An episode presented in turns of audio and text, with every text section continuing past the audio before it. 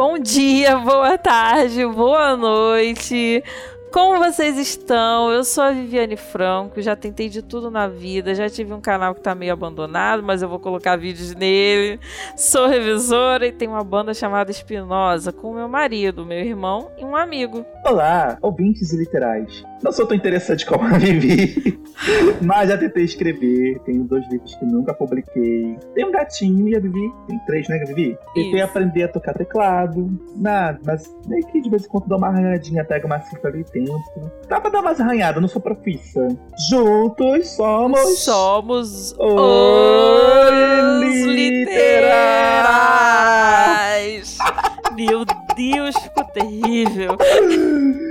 Já Um dia sai. tudo essa semana, gente. Tudo muito corrido, mas estamos aqui pra fazer igual a Débora dos Falsetes. Mostrar a cultura pra esse povo. Vamos ficar juntos, nossas metáforas da vida, sendo literal ou metafórico. Vamos para a apresentação do tema, Vivi. Vamos.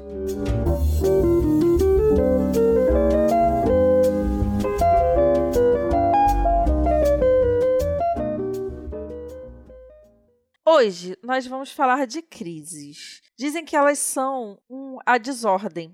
Uma crise de saúde é quando o agressor, seja vírus ou uma bactéria, ataca o nosso organismo. Seja uma pandemia, é, dizimando uma humanidade inteira, trazendo pavor e, e pânico. Uma crise de identidade ou uma crise causada pelo caos da nossa saúde mental, deixando pessoas sofrendo. Crises afetam conjunturas sociopolíticas problemáticas. Essa falta de equilíbrio entre bens de produção e consumo gera aumento dos preços, greve, desemprego, fome, crise econômica e falência. Assim como as crises existem em níveis pessoais, interpessoais, né, como desunião em família, guerras, excesso de moralidade, menos humanidade, perigo e egoísmo. Como diz aquela música do Lulu Santos, assim caminha a humanidade com passos de formiga e sem vontade. Nossa, profundo. Nossa. Mas será mesmo que toda crise é ruim? Será que não, não existe um lado bom diante da crise? Ironicamente, é quando a arte e a literatura mais produziu. Quando o movimento artísticos foram criados, nas duas guerras mundiais, foi a época que a ciência, medicinais e a saúde evoluíram com o transplante de órgãos e anestesia, bens que até hoje ajudam a humanidade. Será que do caos não nascem novos planetas? Nossa, que poético. Será que a crise não seria a larvinha, né? Entrando em um duro casulo para se transformar naquele lindo inseto alado, como uma borboleta ou uma joaninha? Crises geram dores necessárias para o parto e o nascimento de algo novo. Pode ser bom, pode ser muito ruim, mas temos a certeza que nunca mais seremos os mesmos. Seja como for, quando a realidade não bastar mais, o imaginário entra em cena. A arte e a literatura nos levam para o lugar onde a vida já não toca e não basta. Quando a realidade entra em crise, a arte é necessária. E este é o nosso tema! Vamos mostrar cultura para esse povo? Um adulto é triste e solitário. grande maioria dos livros bons são livros de grande qualidade. Sou fã, quero service. É a afinação da interioridade. Quem somos, como nascemos e para onde vamos? Essa questão permeia o imaginário humano. Por mais que as religiões tentem explicar e preencher esse vazio, a ciência deixa dúvidas e tenta explicar quem são os humanos, como surgiu o primeiro humano, qual é o propósito da humanidade e depois da morte, para onde vamos? Seria o paraíso? O inferno? Será uma reencarnação? Se é uma reencarnação, seria qualquer ser ou apenas voltando no corpo de homens e mulheres? Gente, alguns desses tópicos é, também tem a ver é a explicação da, dos fenômenos da natureza por mitologias, né? Que a gente viu isso também nas literaturas lá da Grécia, do Egito, obras que falam de Deus e religião. Qual são exemplos, Vivi, que tu tem aí? Então, é, é, né, como contexto histórico, a gente pode falar de Grécia Antiga, por exemplo, né? E, e no Oriente, outros povos tentavam explicar a sua realidade a partir de mitos e religião. Inclusive, eu fiz uma disciplina muito interessante lá na UERJ sobre mito e literatura, que era Ai. maravilhosa. Imagina. A gente leu tragédias, então foi muito legal. E isso era assim a forma como os povos tinham para explicar o que, que os povos tinham para explicar é, fenômenos da natureza, né? E acho muito interessante que, por exemplo, é, antes do cristianismo, né? Os deuses tinham tinham emoções é, humanas, né? Tinham inveja, tinham ciúme, se apaixonavam. Aham, Eu é. acho isso muito interessante. Isso tudo vem da mitologia. É, já mais para a Idade Média, a gente começa a ter o cristianismo, a influência do cristianismo, e começam a surgir é, livros que usam o cristianismo e a Bíblia para explicar os fenômenos da natureza. Né? Então, nós temos, por exemplo, a Divina Comédia, que é uma obra em que Dante e o seu companheiro eles viajam pelos, pelos nove círculos do inferno Nossa, babado. e é muito é uma obra extremamente rica cheia de referências. Então você começa já no primeiro círculo do inferno ali você já começa com um monte de gente que tá no inferno. Dante colocou uma galera da época dele ali no, no inferno. E você pode pesquisar e ir pesquisando no, no Google quem são aqueles poetas que ele colocou no inferno.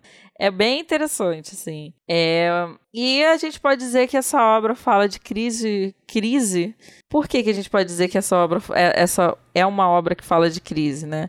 É uma reafirmação, é uma obra que ajuda a reafirmar e a, a explicar é, coisas que não- a gente não sabia explicar. Uhum. E a- a- ali já, já tem é, embriões de, de como a mulher pode ser retratada. Então, a mulher que, por quem Dante é apaixonado, é uma mulher intocada, mágica, diva, é totalmente inalcançável. Então, ali já temos o embrião do que viria no, mais pra frente, né? Então, é uma obra extremamente importante e foi um best-seller na sua época. Nossa, babado.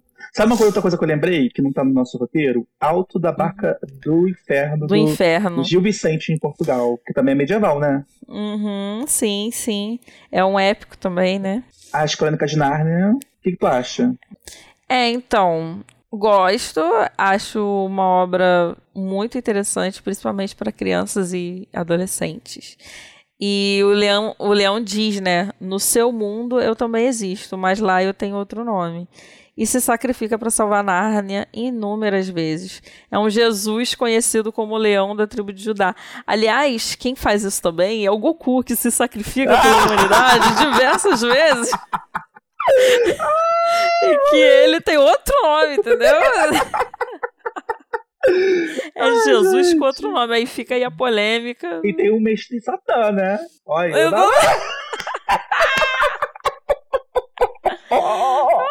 Gente, a gente também é cultura, entendeu? A gente não fala só de clássicos, a gente fala de cultura de verdade, que é tipo Dragon Ball Z. Aham. Outro tópico aqui. Ah, pacto com o diabo. E aí, Vivi? É, temos Goethe, né, com Fausto, que tem o Mephistófeles, é, que fala de Pacto com o Diabo. Esse eu não li, mas está na lista para ler e é um livro que não é fácil, né? Goethe também não facilitava, facilitava pra gente, não. Mas é um outro épico, um épico mais recente e que tem extrema importância para a literatura. Ai, tudo. Ah, gente, eu, eu assim, né? É, o que eu passei, assim, eu li, li As Crônicas de Nárnia, é um livro realmente que toca, assim, faz parte do nosso, da nossa infância. Eu acho que foi, né, na nossa infância, não foi, Vivi? Sim, Tem aquele filme da Disney. Sim, sim. É, eu acho lindo, acho As maravilhoso. Crônicas de Nárnia. Então vamos para o nosso próximo tópico, que é descobrimentos de novos mundos e terras, novas etnias. Durante muito tempo, a humanidade não conhecia outras terras e continentes. Acreditavam que a Terra era plana, tem os doidos que até hoje acreditam, e que o mundo tinha um fim. Então começaram as primeiras navegações com a necessidade de novos mercados, novas rotas e comércios. Obviamente que isso se refletiu na literatura. Essa questão até hoje fica no imaginário humano, agora com o espaço, já que o céu não é mais o limite. Será que existem outros mundos e civilizações mais complexas e mais tecnológicas que a Terra? Será que os, os humanos vieram no espaço? Nossa, fica aí a reflexão, Fica a hein? reflexão. Quais são as obras de Vi que falam muito sobre isso? É, a gente pode citar os Lusíadas, Odisseia e Ilíada, né? Também são clássicos da, da literatura, é, são épicos, né? É, que retratam, sim, pe- pessoas que vão desbravar o desconhecido, geralmente são heróis, né? São heróis é, extremamente sem medo e corajosos que vão desbravar esse desconhecido que são as outras terras. E lá existem monstros, existem é, criaturas terríveis para nos assombrar, mas também existem maravilhas é, sobrenaturais, como as sereias, né, que aparecem Ai, no. Verdade. na Odisseia, que elas encantam e você ali entra num lugar mágico, entendeu? Mas isso também é perigoso. Então, assim, é muito perigo, muita coisa diferente para se descobrir e que a gente tem medo, mas que se a gente for descobrir, a gente vai, vai é, desvendar grandes mistérios da humanidade, né? Ah, e isso é muito interessante. Ó, aqui também tem outros exemplos, assim, que não tem muito a ver com a literatura, que é o Pocahontas, que é o clássico, né? É, Uhum. E Avatar, que tem, tem uma leitura meio Pocahontas, né? Que são o quê? No caso, Pocahontas é o, o, o europeu descobrindo um indígena e se apaixonando pela indígena. E no caso, Avatar, tem muito tempo eu vi, aliás, gente, esse filme vai sair ou não vai sair? É, o que tá mó tempão, né? Pra fazer o 2, o 3 e o 4. Sim, é normal. Ele leva 20 anos para fazer um filme. É, aí, é, no caso, o eu lembro que era um homem, né, se apaixonando por um- uma extraterrestre de uma outra. Sim. Então é uma coisa meio Pocahontas. Aqui tem outros exemplos: Coração das Trevas, Sonho Céu. É Coração. É, então, Coração das Trevas é um clássico também da literatura e que retratam a galerinha que vai, um- uns navegantes, né? Que vão de barco, chegam em algum lugar, se não me engano, é da África, e ali tem de tudo, coisas terríveis acontecem. Babado.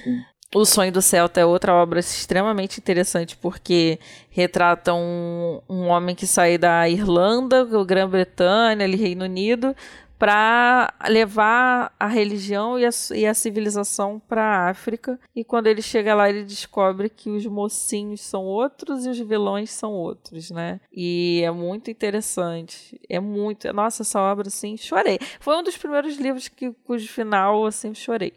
E a Tempestade do Shakespeare, eu tive, uma, eu tive um semestre inteiro só estudando essa obra na, na UERJ, que foi com o professor João César, foi maravilhoso.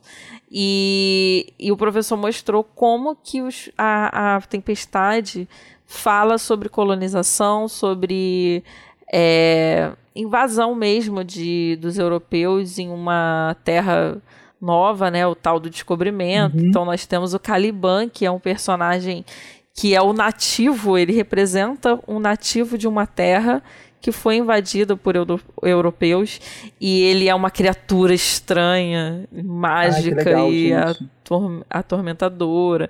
Então é muito incrível essa obra, assim, é maravilhosa, leitura obrigatória. A Tempestade de Shakespeare não deixa, não deixem de ler e ela fala muito sobre colonização, ela e você vai e no Caliban, que é esse personagem que é o nativo, você vai ver um brasileiro, assim. É muito Ai, gente. muito legal. Outro exemplo é Júlio Verne, com seus inúmeros livros que falam do mesmo assunto, né? A Volta ao Mundo em 80 Dias, Viagem ao Centro da Terra, Da Terra à Lua, 20 mil léguas submarinas, A Ilha Misteriosa, Cinco Semanas em um Balão. Inclusive, esses livros é assim, uma dica para uma criança, que geralmente é um, é um- tem uma linguagem assim, né? Meio um pouco para juvenil. Concorda, Vivi? Concordo, são aventuras, né? Então, são. Eu não li ainda Júlio Verne, mas são aventuras famosas e acho que mexem muito com o imaginário. E eu acho interessante porque isso dialoga com o imaginário das pessoas que não tinham que, que ainda não tinham desbravado o resto do mundo, né? Então, o que, que um, coloni- um, um europeu devia achar que tinha nas Américas, na África, né? Aham. Então, como isso é imaginário, aqui nós temos em Júlio Verne, Verne um imaginário. São ficções sobre mundos não explorados ainda, tipo a Lua, entendeu? Maravilhoso. Ou a volta ao mundo inteiro em 80 dias. Muito legal. É, próximo tópico. Crises da literatura brasileira. Quem somos como nação? fazer uma literatura nacional, romantismo. A gente falou sobre romantismo no episódio anterior e a gente viu que existe, existe uma certa crise, né? É, o romantismo ele é de uma fase, ele nasceu numa fase de crise, principalmente os colonizadores, os colonizados pela Europa sofreram é, teve sofreram um impacto da crise que a própria Europa já é, já sofria, né? Então, a Europa entra em crise e aí isso vem aqui pingando aqui no, na nossa triste colônia, tadinho. E quem somos nós como nação? Essa colônia, quem somos nós nessa colônia, que depois deixa de ser colônia? É, houve vários momentos, né, aqui no Brasil e na América Latina sobre essa crise de identidade, quem somos nós. Um dos momentos foi o primeiro, a gente talvez possa considerar como primeiro, é, foi o romantismo, né? Teve o realismo também, teve o modernismo. São todos momentos de crise em que a gente se pergunta quem somos nós, qual é a nossa identidade, o que, que é a nossa literatura. Alguns críticos dizem que o momento de mais eficácia foram as obras regionalistas, que são Grandes Sertões Veredas, Vidas Secas, Morte e Vida Severina e Os Sertões. Tem Iracema também, de José Alencar, que vamos deixar em off aqui, mas eu não li e eu fiz uma prova sobre sem ter lido. é, quem e essa, é, quem nunca, né? Claro, não se forma sem fazer isso.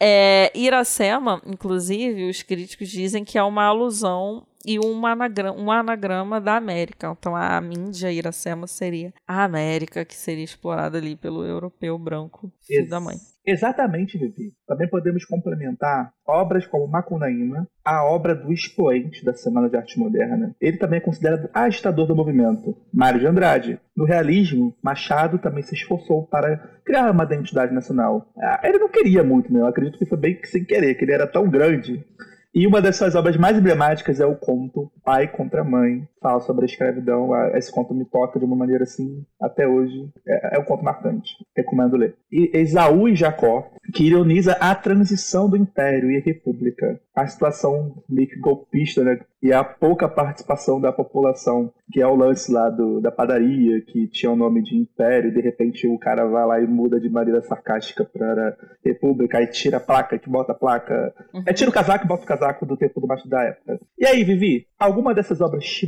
marcaram? É. Eu li, eu, eu li algumas na faculdade, né? Macunaíma, por exemplo. É, e Machado também, no realismo. É, eu não li O Pai contra a Mãe, nem Esaú e Jacó, mas li é, outras obras como Iaia Garcia, A Mão e a Luva, Dom Casmurro, Memórias Póstumas, alguns contos também. Então é legal que Machado subverte aí o que, que seria a identidade brasileira, né? Ele traz uma urbanidade é, ele traz um, um realismo que não é realista. Então, Machado de Assis, ele, ele, ele tira um pouco da, da cara, daquela cor local que as pessoas usavam para que como identidade nacional, né? Então, também buscou uma, uma identidade nacional, mas de forma mais é, diferente. Machado, incrível, né? Machado é, é foda, com todo, todo foda. português foda. Vamos para o próximo tópico. Vivi! Vamos falar da, da Semana de Arte Moderna, do movimento antropofágico, que é mastigar tudo que é de fora estrangeiro ou renunciar e transformar em algo brasileiro, né? A gente já falou um pouquinho ali o, de Macunaíma, porque já é puramente isso, é a grande obra que, que fala disso, né? E muito focado nessa temática que a gente falou antes, a gente pode falar novamente de uma das crises do que é ser brasileiro, que é no, no, movi no movimento modernista.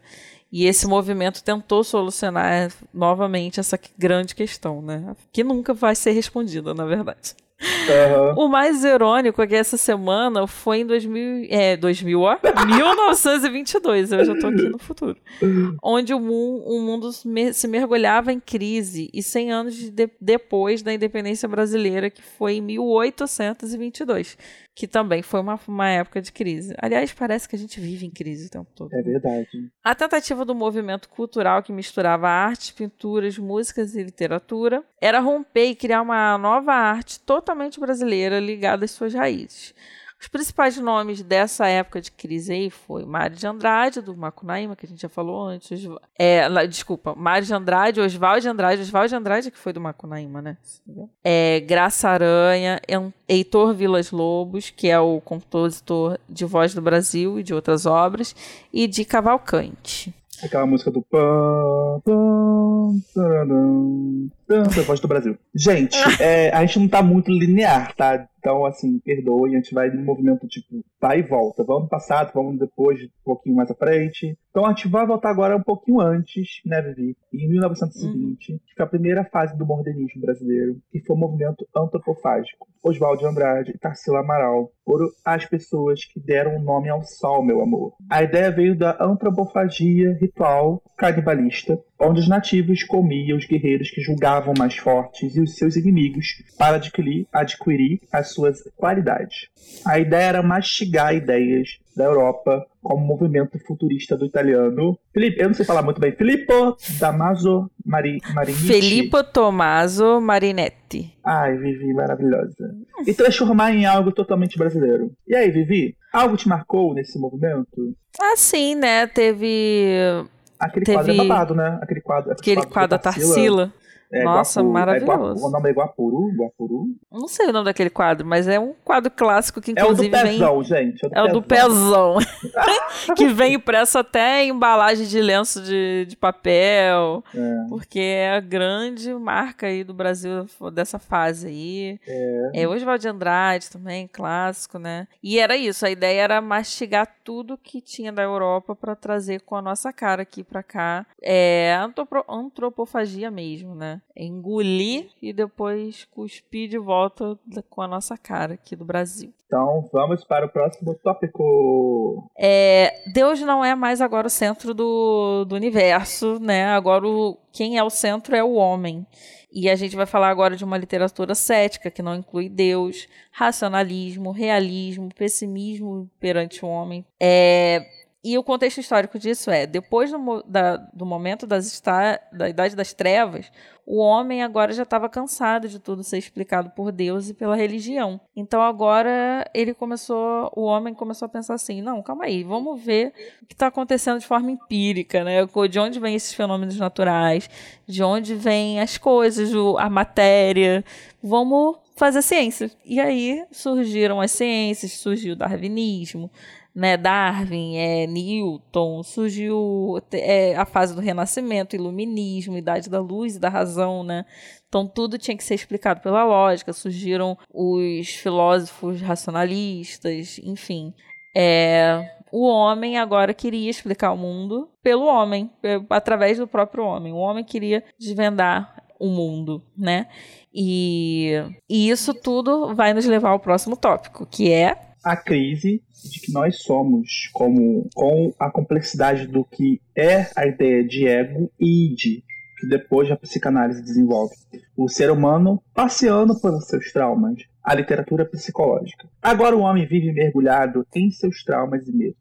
Descobre o terror que vem de dentro e do psicológico, com o desenvolvimento da psicanálise e neurociência. O homem descobre que não é o senhor de si mesmo. Então surge uma literatura psicológica, como a Clarice Lispector aqui no Brasil, na Europa, Virginia Woolf, James Joyce, e lá nos Estados Unidos, William Faulkner. E aí, Vivi, alguma dessas obras, algum desses escritores já te analisou? Nossa, demais, né? Então, Clarice me engoliu, basicamente. Aham. E é, a gente já tá aqui dando um valor pro, pro fluxo de consciência humana, né? Eu, Então, o que. Diga. Eu queria muito destacar nessa parte dois contos de Clarice que eu acho que tem um pouco a ver. Clarice, assim, gente, a gente tá falando de questões, mas elas não cabem em si, né? Por exemplo, o ovo e a galinha fala um pouco do, da origem, né? Do que surgiu primeiro, que essa questão. Ah, o que veio primeiro? O homem, sei lá, o homem veio do macaco, o homem veio de Deus. E tem um conto da Clarice que é Perdoando Deus, que também tem um pouco a ver com aquela primeira questão lá de Deus. Mas é um Deus diferente. É um Deus racional. Para que eu ame este Deus, eu preciso meio que comungar com todos os animais. Inclusive o que há de mais feio, que eu não vou dar o spoiler. Mas é um pouco por esse lado aí. Do William Faulkner, eu li enquanto agonizo, que é a história de uma família é, que vai enterrar uma matriarca, mãe, na cidade natal dela. E eles perambulando por aquele caminho. Cada capítulo é narrado pela cabeça de um, de um membro da família. É um livro lindo. Então, assim, é... eu acho lindo essa parte da, essa parte da literatura, né? essa questão da humanidade. Porque a humanidade começa a olhar pra si mesmo, né? Começa. E até hoje tem esse negócio, tipo assim, ah, não vou olhar pra si coisa de maluco, análise é coisa de doido, mas é importante a necessidade da gente olhar pra nós mesmos e descobrir o que nós somos. É, com a descoberta do inconsciente, a gente começou a dar valor para essa para esse lado do ser humano, a parte interna que não faz nem, nem necessariamente faz muito sentido. Isso também se reflete na, na arte, né? A gente começou a fazer arte abstrata que retratava mesmo esse como Freud fala, né, esse lado nosso que a gente não consegue controlar, que é o inconsciente. Então, sim, eu amo essa fase também, é maravilhosa. A próxima, o próximo tópico é a, a, e a próxima crise da qual a gente vai falar é a crise moderna, que a gente ainda tá nela, né? O homem é um número e mais um na multidão. Aliás, a gente é hoje uma mistura de todas essas crises, né? Interessante observar isso. verdade. É verdade. É, a gente vai falar agora dos homens diante das máquinas, né? Que nesse momento, então, assim, como contexto histórico, a gente pode falar que veio a época das revoluções industriais na humanidade, né? A gente está prestes, a gente está num momento de crise agora também, já vamos para Revolução Industrial 4.0. Então, Nossa, já houve três revoluções, sim. Então, é isso com certeza vai ia se refletir na literatura, né? Então agora o homem é um número, é mais um na multidão, ele perde a sua identidade, é um trabalhador sem direitos. É, tem uma obra muito interessante do, do Walter Benjamin que fala sobre a perda da aura na era da reprodutibilidade técnica, né? Que é muito legal. Ele fala sobre como a arte acaba se, abre aspas, se desvalorizando quando ela é reproduzida de forma é, indiscriminada e um, perde aquela aura que aquela obra única tinha. Então, quando você vai no Louvre, você vê a Gioconda, a Mona Lisa, é, aquele é o quadro original que já foi reproduzido um milhão de vezes. Então, quanto que você, como que você, você pode chegar lá e olhar o original e acabar não achando grande coisa porque você já viu aquela imagem milhões e milhões e milhões de vezes, porque ela já foi reproduzida milhões de vezes. Então, esse é um tipo de discussão que foi levantado nessa fase dessa, da crise moderna, né? Uma das, da- das grandes questões. O homem diante das máquinas perde a sua força de trabalho, então é a, a questão trabalhista é muito discutida também nessa fase, né?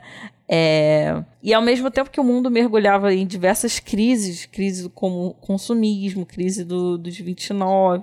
Então, como exemplos de, de obras dessa fase, a gente tem Tempos Modernos de Charles Chaplin, que é obra cinematográfica, não literária. A Flor é, e a Náusea do Drummond. A Passante do Baudelaire. Baudelaire era incrível também para retratar essa fase. E o que você acha, Vini, dessa crise, dessa fase? Tem o simbolismo, né?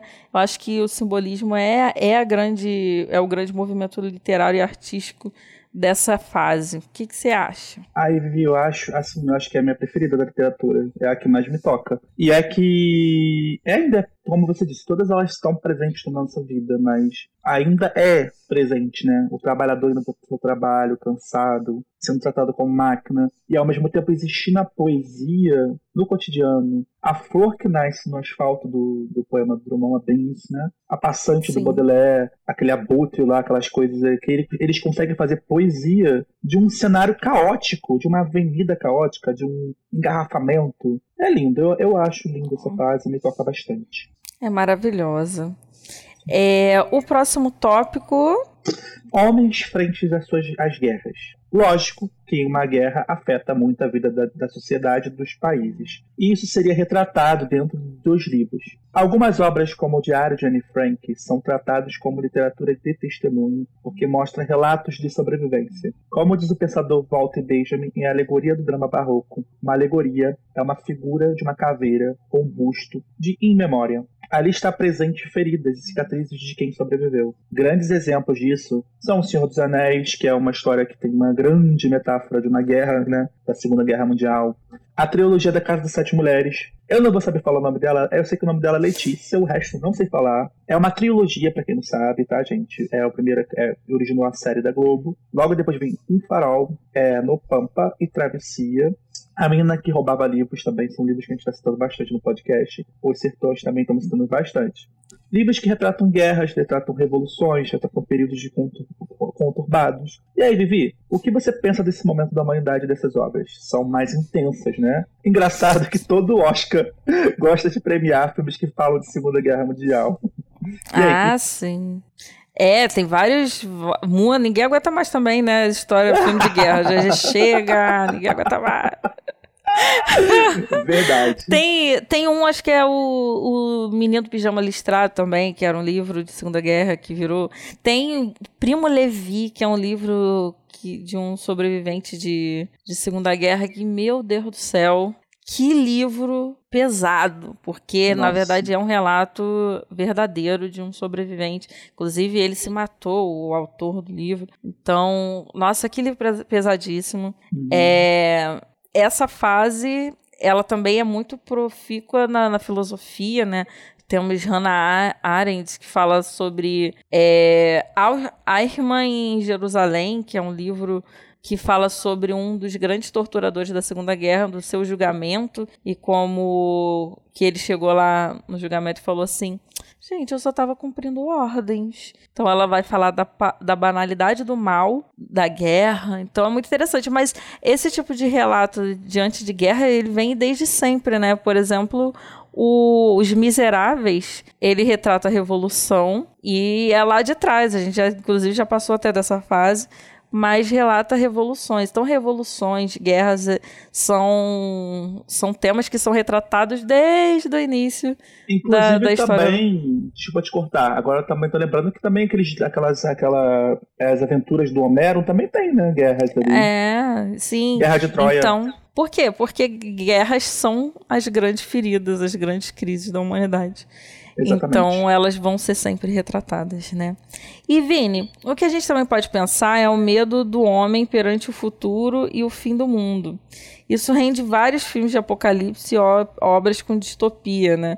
O homem nunca sabe o futuro, o dia de amanhã, ele tenta prever, então ninguém pode imaginar esse futuro. A única certeza que a gente tem é o fim trágico com a poluição da natureza, o descaso com o meio ambiente, enfim. É, existem muitas obras que, principalmente sci-fi, né? ficção científica, que falam e falam de distopias e falam do fim do mundo, ou de como o mundo vai ficar num futuro caótico e tenebroso, né? Como, como querer chegar no futuro tendo em vista esse, esse, esse imaginário todo que a gente tem?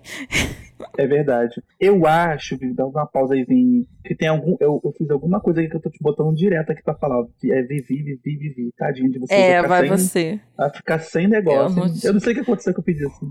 É, então vamos para o próximo tópico, que seria as Inquisições, anulação do pensamento e ciência, queima de livros. Então, como já falei, não estamos contando muito a história da humanidade de uma maneira muito linear. Voltamos um pouquinho algumas casas para falar nesse momento de inquisições e perseguições a bruxas, né, entre aspas, bruxas, cientistas, estudiosos, também mar que marcaram muito a humanidade. A queima de livros, destruição de bibliotecas. O grande, acho que o grande clássico disso, que a gente vai poder falar melhor, é Humberto Eco com o nome da Rosa. É, é um, não fala bem sobre isso, mas tem um contexto ali do, do mosteiro, né? E aí, Vivi, o que você acha? É, é um livro. A gente voltou bem para trás, né? Na verdade. Voltou... É porque não tem uma ordem, né? É, Humberto Eco, ele nesse livro aí, ele tá fazendo um deboche com a Igreja Católica, tá fazendo toda uma crítica sobre como a, a, na Idade das Trevas a igreja ela podia simplesmente apagar conhecimento né? Porque a gente fala muito sobre é, conhecimento resgatado pela própria igreja. Então, é a própria igreja que resgatou Aristóteles, né? Os, os, os, os, os, os monges, né? Do, dos mosteiros eles resgataram muito conhecimento, mas eles também esconderam muita coisa. Então, o nome da Rosa é para fazer um deboche disso tudo aí, né? Humberto Eco aí é, debochando dessa galera. Então, sim, é um livro anti-obscurantismo, é um livro pró-divulgação do conhecimento. E é. Humberto Eco é um gênio, da... é um gênio. Acho que tá vivo até É. hoje, não tá? Não, morreu, tadinho. Já morreu já. Ixi, foi. Uhum. Próxima crise. Crises políticas, nazismo, fascismo, regimes, ditaduras e a recente onda azul. E aí, Vivi?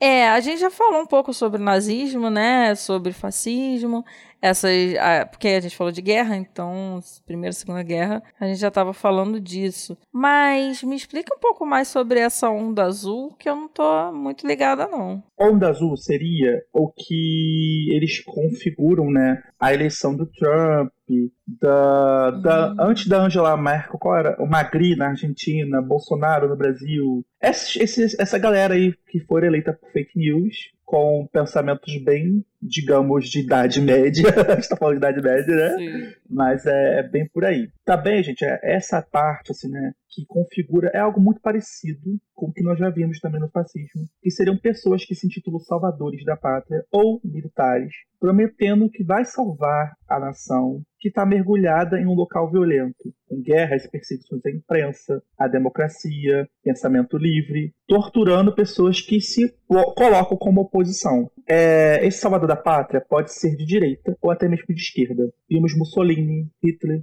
Antônio de Oliveira Salazar, as ditaduras da América Latina, Stalin. Os livros como exemplo são K, né, o relato de uma busca do Bernardo Busk, não sei falar o nome dele, Buskin, Kuczynski? Acho que é Busquinski. Batismo de Sangue, que virou um filme, que também é um livro do Frei Beto. Memórias do Cárcere, de Graciliano Ramos. Todos passam pelo período da ditadura militar no Brasil. E aí, Vivi, tu lembra de alguma, alguma coisa de, de- desse relato aí de ditadura? Alguma coisa que, algum livro que retrata esse momento? É, como eu- a gente já citou alguns, né? O Diário de Anne Frank também. É porque falam de nazismo, fascismo, são livros que são retratados nessa fase, né? É, agora, sobre a onda azul, é, então significa que é uma espécie de retorno ao fascismo 2.0. Fascismo 2.0, né? É, Estamos exatamente. voltando para essa fase aí de É, novo. Só com uma nova roupagem.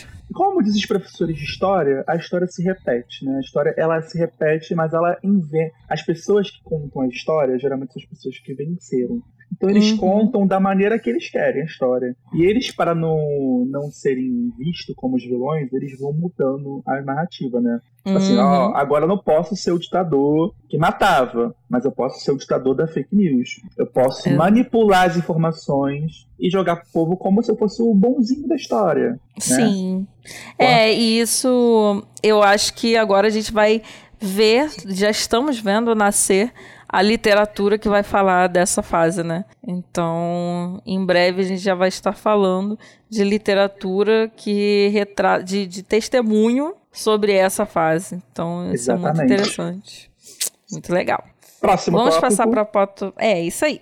Que é a crise da sociedade líquida do Zygmunt Bauta, Sociedade Black Mirror, a série que faz alusão à tela do celular como um espelho negro.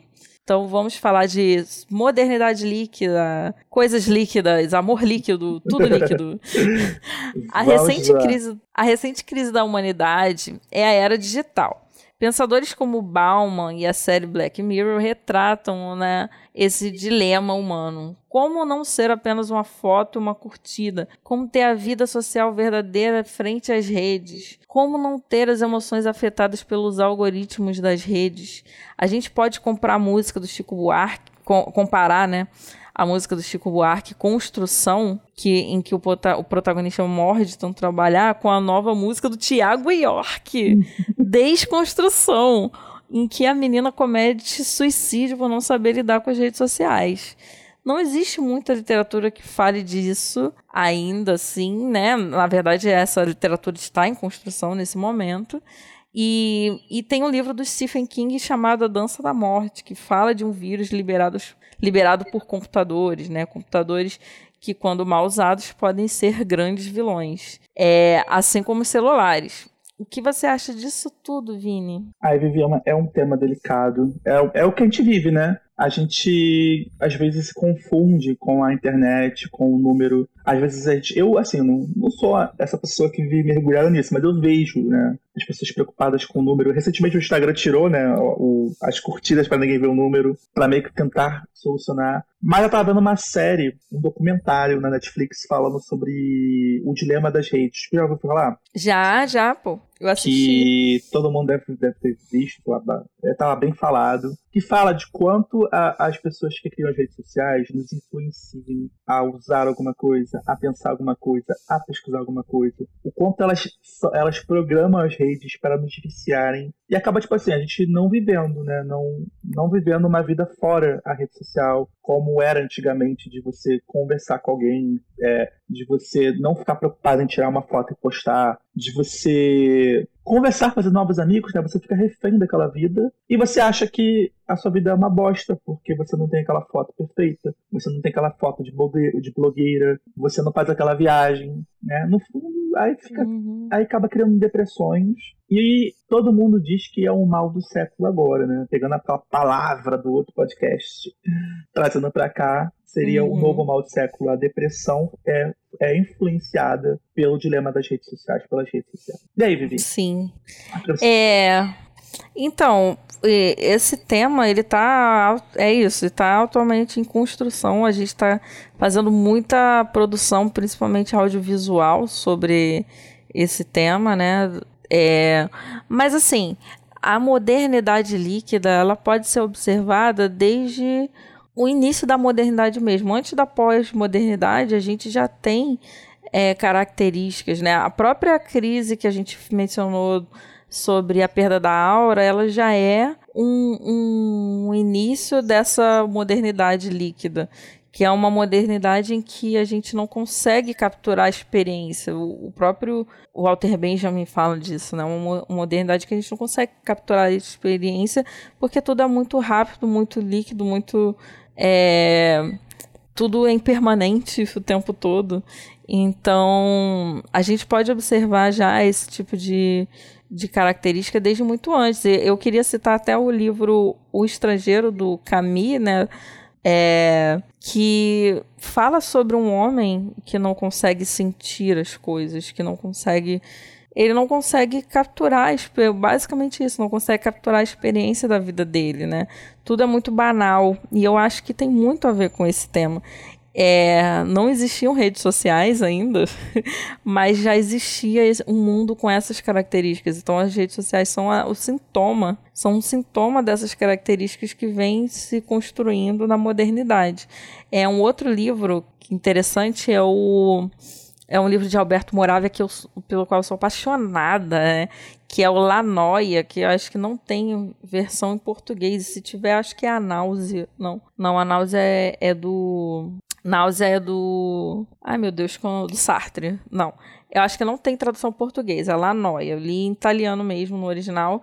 E é sobre um homem que não consegue ter, sentir a relação com as coisas. Então, tudo é muito. Ele não consegue, ele tem uma angústia muito grande por não sentir relação com as coisas, com as pessoas, com ninguém, com absolutamente ninguém. Então, também é um grande sintoma, né, do, da nossa fase.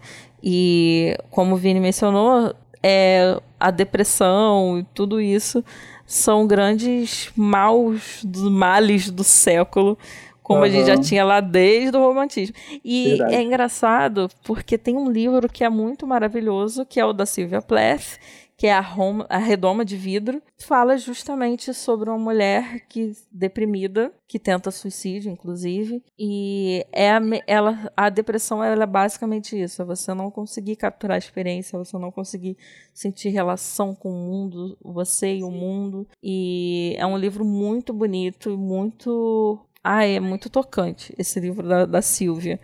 Então, sim, nós temos, nós estamos vivendo essa fase, essa fase está em construção. Sim, arrasou, Vivi. Tu sempre perfeita. Ai, que me dera. Vamos para o próximo tópico e último, gente. Graças a Deus que não aguentava mais sofrer crises pela humanidade. Ah, só tá começando, querido amigo. A gente Acho tem é a nossa. eterna. É. Pandemias Então, como peste isso. negra e o Covid-19. Vai, vai você, Vivi. Lê. Não é de hoje que a sociedade já sof- já é, que a so- sociedade vem sofrendo pandemias, né? A mais recente agora é a de Covid-19. Mas a gente já teve gripe suína, gripe espanhola, peste negra, é, muita coisa, muitas pestes. Doenças que devastaram a humanidade e deixou parada, e a deixou parada por um tempo. A gente vê isso no- nos livros A Peste, do Camus, ó, Camus de novo aqui. É Amor nos Tempos de Cólera, do Gab- Gabriel Garcia Marques, Ensaio sobre a Cegueira, do Saramago. É, que não, se- ah, não, não retratam pestes e, e crises necessariamente reais, né? São ficcionais, mas mostram como que essas crises é, são fortes o suficiente para estarem na literatura. Eles, tudo, tudo é passível de estar na literatura. Né? Exatamente. Gente, e pra finalizar todas essas ondas de crise, é, eu tava pensando e tal, junto com a Vivi, que tal a gente pensar os medos da humanidade, né? E eu tava pensando que esses medos da humanidade refletem muito nos filmes de terror durante o tempo. Já para pensar nisso? Por exemplo, os primeiros filmes de terror tem os monstros marinhos, tem os vampiros, tem aquela coisa assim meio, meio caricata, e de repente vem essas assombrações, os demônios, as bruxas. A Bruxa de Blair é a ameaça. Já, antes já pode ver um resquício da ameaça tecnológica, que é um filme gravado na câmera, né? Aí vem aquele Corra, Sim. que é o racismo. Já vem um medo, um medo mais estrutural, mais, mais da sociedade, né? Uma coisa assim. Babadook, que é o medo do trauma, já vem aquela coisa mais psicológica. A Amizade Desfeita, que é aquele filme que vem da internet ameaça. O, é, o filme se passa dentro de casa. É, zumbis falando do fim da humanidade. O Homem na Escuridão, a perda da visão, assim como Bird Box. E o mais recente, que é a perda do sonho da fala, que é o Lugar Silencioso 1 e 2. Engraçado, né, enxergar essa evolução das crises e dos medos da humanidade nas obras de arte, né, Vivi? Lembra aquela Uhum. música da Petit do Medo? Escorre entre os meus dedos. E aí, o que É. você acha? É, eu acho, eu concordo, porque crise gera medo do desconhecido e medo, e, é, é, e medo do desconhecido gera imaginação de terror, de monstros, né? co- Como a gente viu lá desde os mitos, né, da mitologia, que isso está presente no nosso imaginário, isso nunca vai mudar. O mito que tenta explicar o que a gente não conhece é muitas vezes tem, está relacionado com terror, com monstros, com ameaças, né? Então a gente nem sempre acha que onde a gente conhece, não conhece vai ter coisas lindas, um paraíso. Uhum. A gente muitas vezes acha que vai ter muita ameaça e isso faz com que a gente, né, às vezes, nem queira sair do lugar. É verdade. Mas faz todo sentido que isso se transforme, né, e se traduza em filmes de terror. É a forma que a gente tem também para lidar com os nossos medos. Arrasou. Agora que a gente encerrou todas essas crises, nós vamos para o quadrinho, né, Vivi? O, nosso quadro que nós e é, histórias lemos- literais. Isso. Como é que é esse quadro? Esse quadro funciona assim: você pode enviar pra gente um áudio ou uma, uma- algo escrito por e-mail para o e-mail hojeliterais.gmail.com contando uma história que tem a ver com um livro seu preferido, algum momento que você passou com o livro, seja terror, romântico, seja da maneira que for. Hoje nós vamos ler, vamos escutar a história da Camila. Solta a vinheta!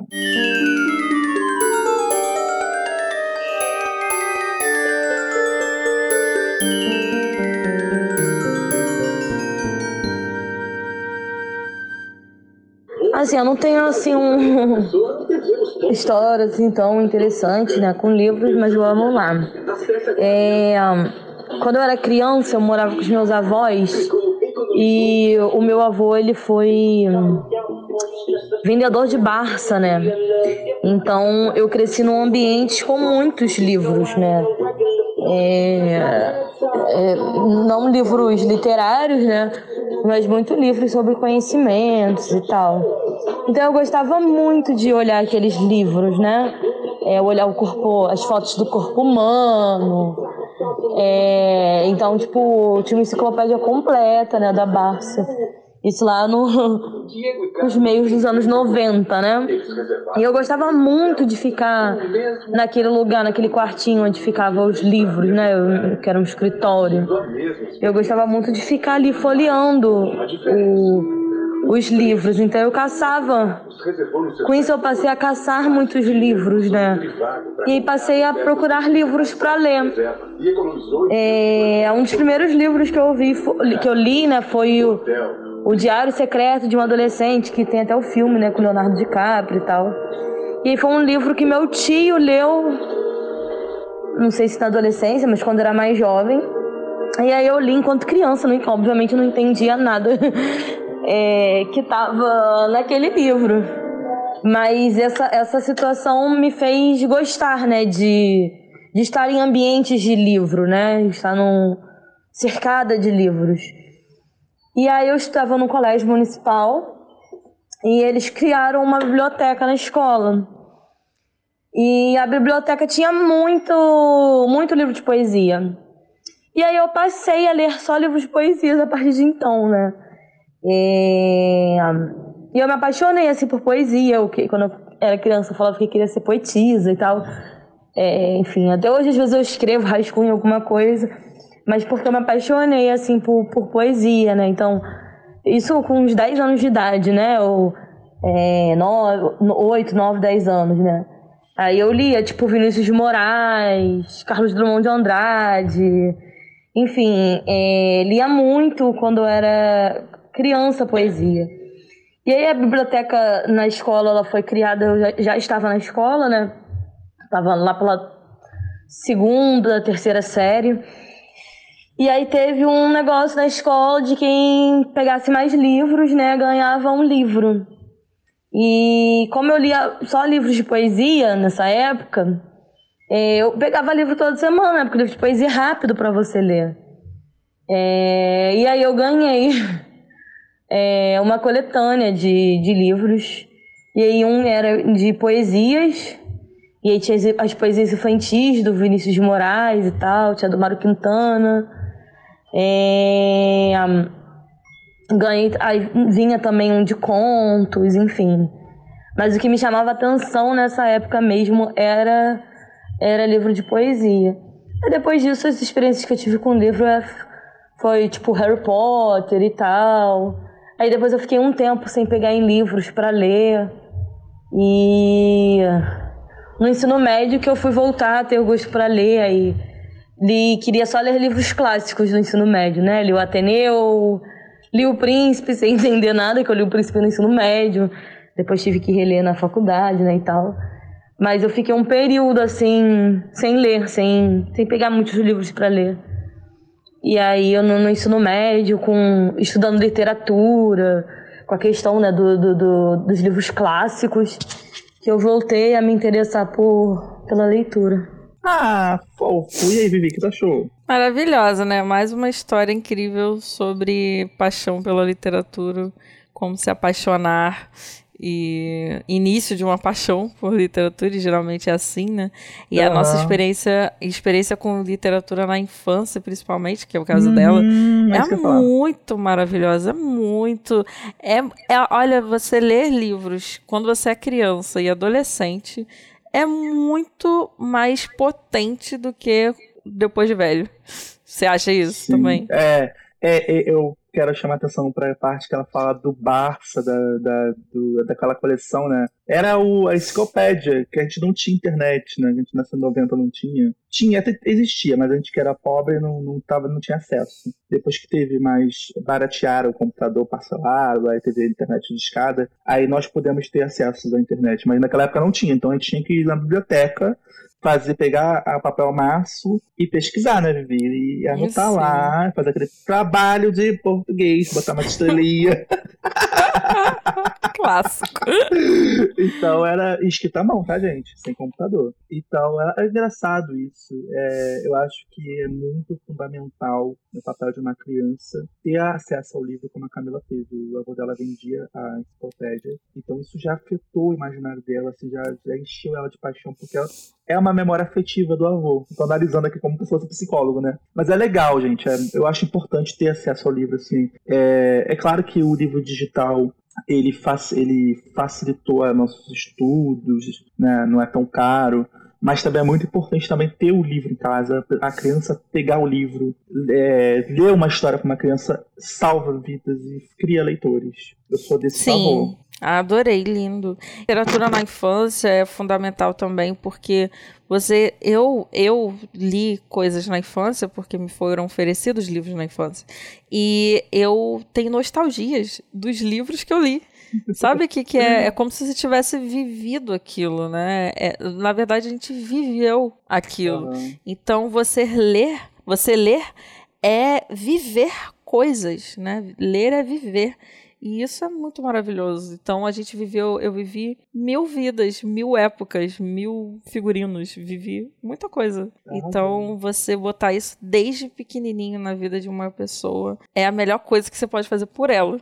Exatamente. Ah, é lindo. Muito boa a história. Obrigado, Camila. Beijo. Obrigada, beijo, amamos. A gente vai começar agora o quadro Literatretas, porque nem só de histórias clássicos vivem vive o homem. A gente precisa de uma bela de uma treta para dar andamento à nossa vida, porque é assim que a vida fica interessante, né, Vini? Com certeza. E nós vamos para o quadro Litera... Tera- Treta. Tá. Porrada, meu amor, barraco.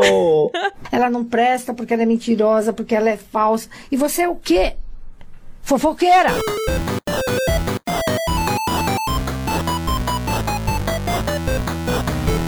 Pancadaria! Especialmente, gente, vai ser uma fofoca, entre aspas, do bem. Começa aí, Vivi, contando pra gente. Hoje a gente vai contar a história do lado B da literatura, a história da esposa de um dos maiores escritores da nossa literatura brasileira, que é o Guimarães Rosa, esposa dele. Hoje vai ser uma fofoca do bem. A Araci Moebius de Carvalho Guimarães viveu bastante tempo e morreu com 102 anos em 2011. Ela era paraense e foi morar cedo em SP, né? Ela se separou com 26 anos, com um filho de 5 anos de idade. Teve que fugir para a Alemanha, para casa da sua tia. A mãe dela era alemã e seu pai brasileiro, porque ela não aguentou as fofocas e perseguições por ser uma mulher separada. Era notório que ela era à frente do seu tempo. Ela falava quatro línguas: português, inglês, francês e alemão. E além disso, não era qualquer mulher que se divorciava na época. Exatamente, Vivi. E por falar é, todas essas línguas, ela conseguiu um emprego no consulado brasileiro em Hamburgo, onde conheceu o cônsul adjunto Guimarães Rosa, também separado com duas filhas do seu primeiro casamento. Juntos se casaram por procuração no México. Que rolê! Porque naquela época, gente, não existia o divórcio. No livro Grande Sertão, Veredas, o Guimarães faz uma dedicatória a ela. Ara, se minha mulher, Ara pertence este livro. É, o apelido Ara, né, era apelido íntimo, e o apelido dele é, mais íntimo era Joãozinho. Os dois se chamavam assim. Araci ajudou os judeus a virem para o Brasil e a fugirem dos nazistas, é contrariando então a vontade do governo Vargas, que naquela época flertava com o eixo nazista. Logo depois eles se alinharam aos Estados Unidos, tal, por questões de políticas e investimento industrial aqui no Brasil. Então naquela época quando o Vargas estava meio que alinhado aos, a, a, aos fascistas, né, os nazistas, ele proibiu os passaportes, o consulado de emitir passaporte dos judeus para cá. Historiadores até hoje, gente, não sabem qual foram as técnicas que ela usou para burlar todos esses governos envolvidos.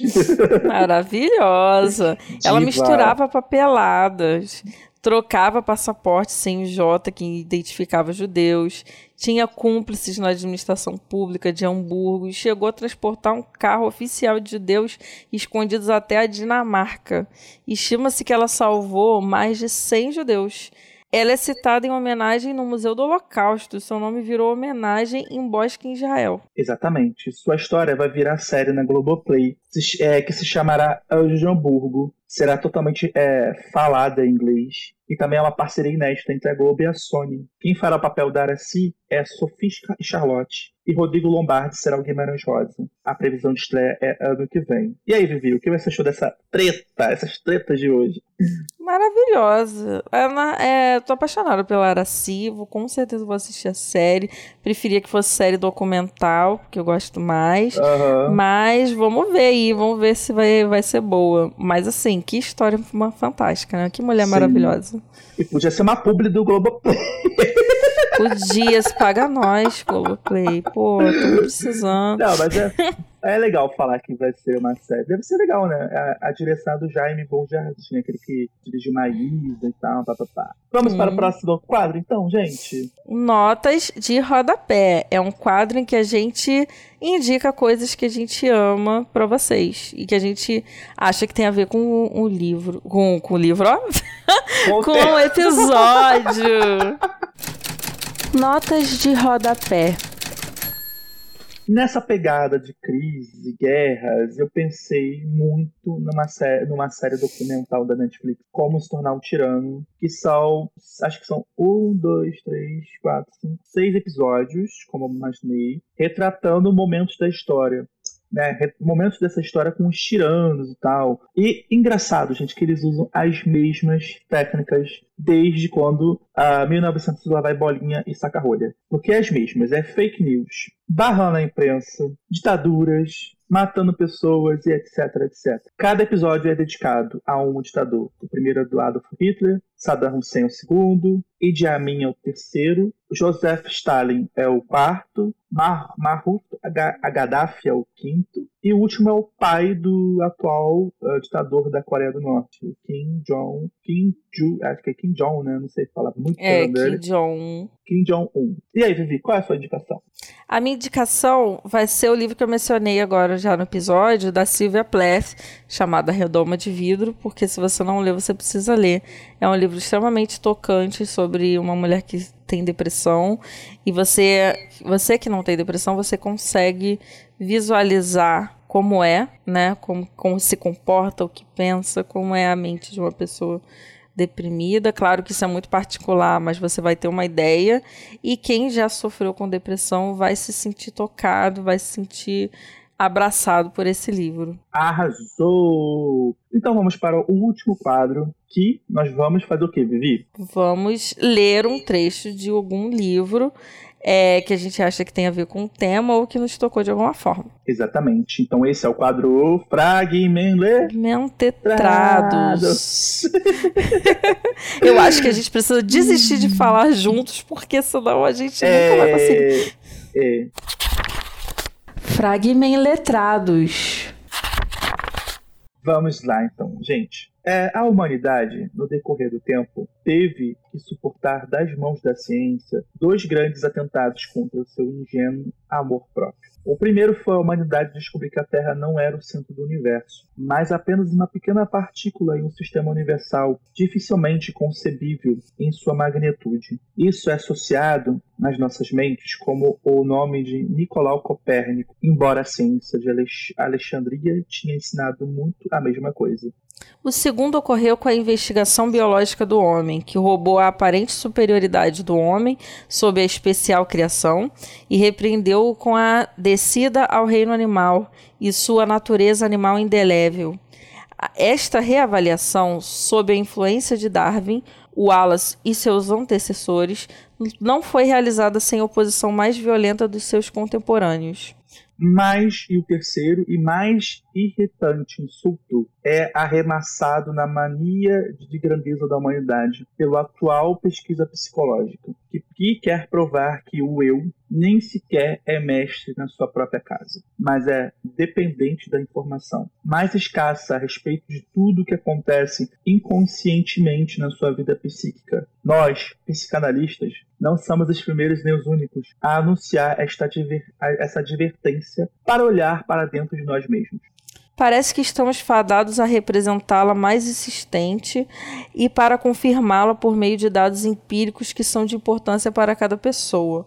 Esta é razão para a revolta generalizada sobre a nossa, contra a nossa ciência, a omissão de todas as considerações de urbanidade acadêmica e a emancipação da oposição de todas as restrições da lógica imparcial. Fomos obrigados a perturbar a paz do mundo. Sigmund Freud, conferências introdutórias sobre psicanálise.